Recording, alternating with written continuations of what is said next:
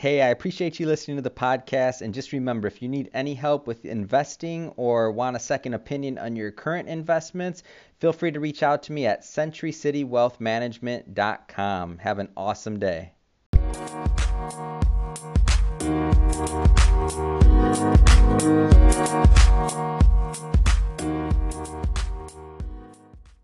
Hey, I want to welcome you to another episode of Money Matters Top Tips for Success, where I bring on business owners, entrepreneurs, and executives to share their top tips for success with you. I'm really excited to have Damian Pelliccione on the line today. He is the CEO and founder of Revry. Damian, welcome to the show. Thank you so much for having me. Well, hey, I know you're a busy guy, so um, thank you again for coming on here. Uh, let's just start with I want to know a little bit more about your background as an entrepreneur. Like, what inspires you to get into what you're doing? Yeah, it's funny. I am probably the most non-traditional entrepreneur out there. uh, I actually started off um, originally from Toronto, Canada, and then moved to New York. And right after New York, moved to Los Angeles, and I've been now in LA for, gosh, uh, 17 years. But I started off as a creative in the entertainment business as an actor, and then from there kind of got into producing content, and then from producing and production into kind of the startup world where YouTube was just taking off and, um, you know, creating content was being disrupted from the traditional kind of sense where uh, folks would have to go through the red tape of Hollywood through agents and managers and creating your own content and selling and marketing it through the means of the web. Um, and I did that for so many years before I got kind of picked up by a couple of international startups, two in Israel, in Israel and one in um, one in Germany, where I did a lot of international biz dev and sales and marketing uh, of both tech and startup kind of entertainment based products um, working with companies from Al Jazeera in Dubai to MediaCorp in Singapore, uh, and German broadcasters all over Europe. Um, so it was a wonderful opportunity to kind of get my feet wet in the business world, but specifically in the international entertainment market. And then eventually landed uh, a teaching gig with Columbia Chicago uh, and YouTube Space Los Angeles. Um, and then uh, eventually leaving that to work on live streaming for brands like Chevy and Cadillac, um, and then moving into um, you know my own startup, which uh, we are we're here at today with Revry. Wow. Um, so yeah. you have, I mean, you have quite a decorated past, and you're right, that isn't necessarily the most conventional path to be an entrepreneur, but hey, we all get there one way or another. Um, exactly. So let's see. As I mentioned to you, a lot of entrepreneurs or would-be entrepreneurs. You know, I'm out of Beverly Hills. A lot of the listeners for this yep. are in Los Angeles and all around. So let's say let's let's take a step back. Let's say that you were an actor or that you're still trying to find not even necessarily just an actor, but you're out here. You want to be in entertainment. You're still trying to find your niche, if you will, and how you're going to sustain yourself. You've been here 17 years. That's no short feat to be doing to be here while you're doing what you like to do. Not an easy task, okay? yeah, um, exactly. Um, so, what would what would your advice to them be in terms of trying to take you know advantage of this disruption that's going on? Because I see a lot of opportunity. Yeah, there's here's the, the to me the most exciting uh, part of this business is the opportunity to disrupt um, you know, what we knew as traditional distribution and sales and marketing and platforms were before. You know, I, I think, um, you know, now more than ever, anyone, much like yourself, you're doing it right now by creating your own podcast. You can create content and take your future into your own hands. And I think it's really exciting because we see these, what I call mediapreneurs, right? Not even an entrepreneur, but a mediapreneur, but people who are creating um, their own production companies, digital production companies, people are creating their own platforms, people are creating their own opportunity to kind of go out into the world and sell content and find an audience and market and sell to that audience. And I think that's the thing that excites me the most. You know, with Reverie, we're the first LGBTQ global streaming platforms. It's very niche, right? And our market is not small. You know, in the United States, we're worth about 913 billion in purchasing power. Globally, about 4.3 trillion. Um, so it's a very affluent niche market. And you know, when we first founded Revry, it was because there, we saw a hole in the market. We saw an opportunity. The first Apple Television came out, uh, you know, in 2013, I believe, and then they had an update about two years later in 2015. And the one that came out in 2015 had a specialized operating system called tvOS, which was based on iOS. And the concept was for developers to engineer applications for your big screen TV as opposed to your small screen, your phone or your, you know, iPad. And so we searched LGBTQ on that Apple television and there were zero apps that popped up. We were actually the first wow. LGBTQ app ever created for the new Apple television, let alone then we developed for Roku, Chromecast, Amazon Fire, iOS, Android, and the web, all the other usual OTT and mobile, and of course web top, um, uh, you know, web version, web website version uh, platforms. And you know, today, in just two and a half short years of coming up with the concept and the idea of the business, you know, we're a team of about 15. We're kind of a small, big, fast-growing startup. We have uh, we've been downloaded in over 100 countries, you know, because that's the power of app stores and the internet is that you're global. You're not just restricted to, let's say, like broadcast television is to a certain territory or country or region. Um, and so the experience, much like Netflix for our consumers, are global. So they see the same content that you would in India, Brazil, China, or Canada, or here in the United States. You know, with the exception of a few different titles, I would say there's probably about 15% of our library that's just for North America, but a good 80 to 75% of our library is, is globally global rights, and we hold global rights to so you can experience it anywhere. Um, and you know, and I think uh, you know, for us, it speaks to the community as a whole, like where the LGBTQ market is going and how quickly it's expanding, and how um, you know, especially in society, there's a lot more acceptance um, and a lot more um, interest and curiosity into kind of you know what it is to live a queer life. And so how do you figure that out? You figure that out or you learn that through content. You know, a great example of this is RuPaul's Drag Race. You know, RuPaul's Drag Race is probably the biggest international hit for any LGBTQ piece of content in the world. Um, you know, and, and even some, you know, company like Viacom saw the opportunity to move that not just from Logo, but to VH1. You know, Logo is their LGBTQ just broadcast network here in the United States, but that's only in X amount of homes by, you know, VH1 when they moved the show, they tripled the amount of homes that the show was available in, growing the global reach and the expansion of a, you know, a series and a franchise like RuPaul.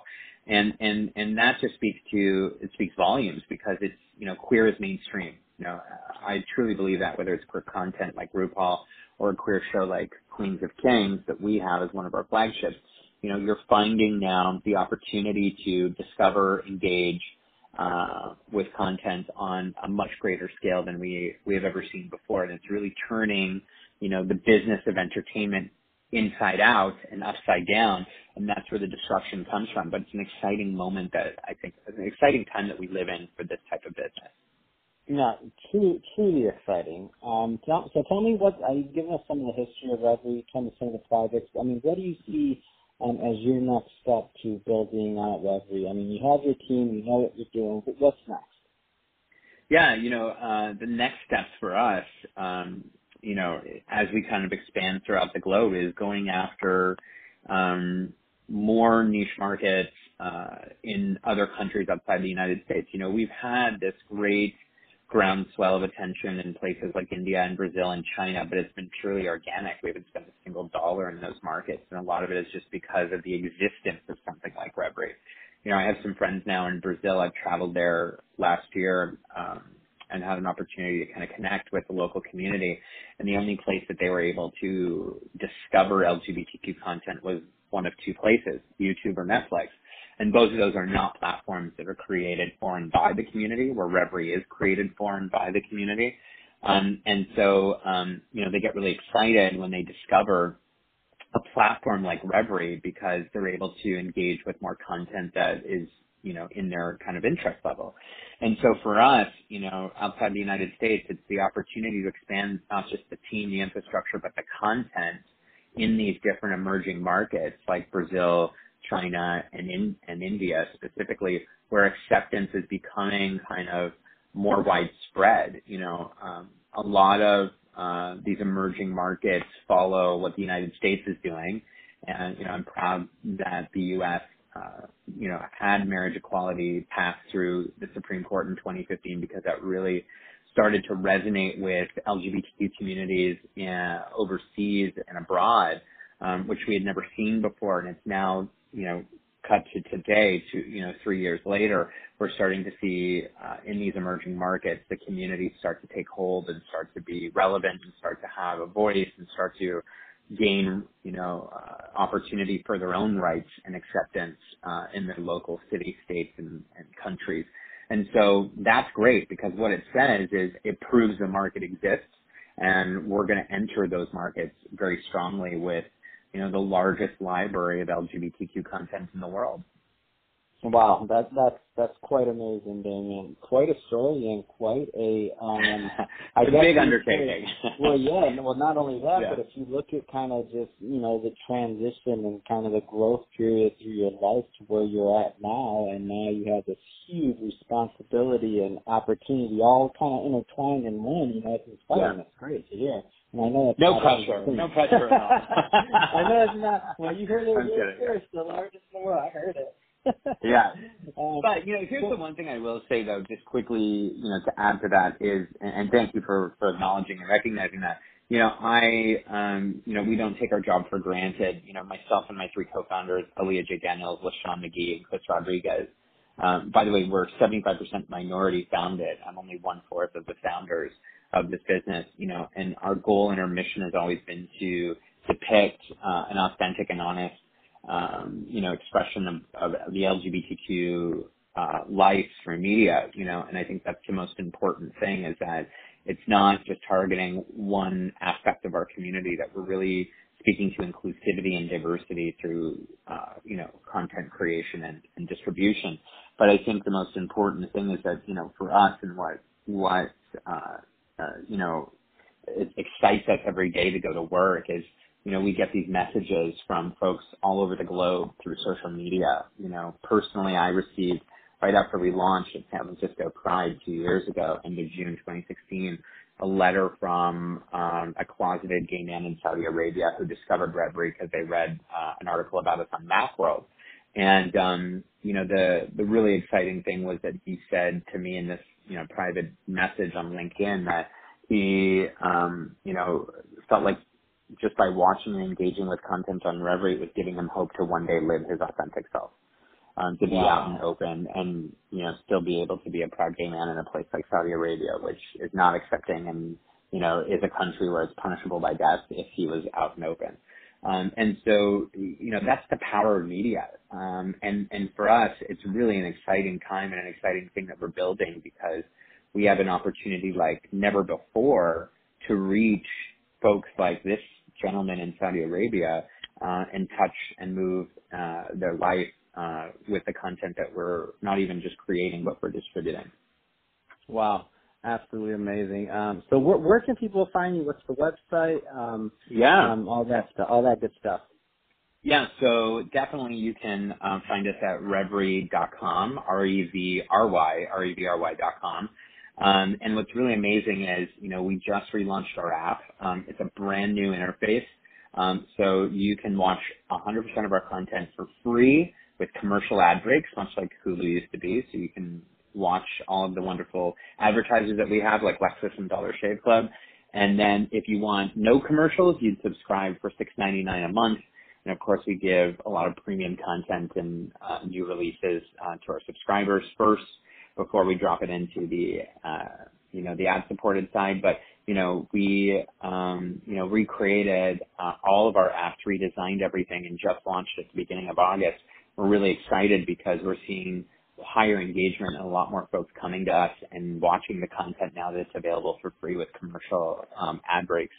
So definitely encourage you to buy a subscription or watch and engage with our content at Revry.tv. You can download us at all the app stores, Chromecast, Roku, Apple TV, iOS, Android, the web, and you can follow us on all social media at Revry TV, R-E-V-R-Y TV.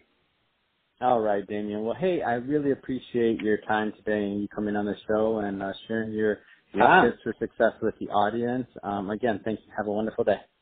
Thanks for having me, Adam. Absolutely.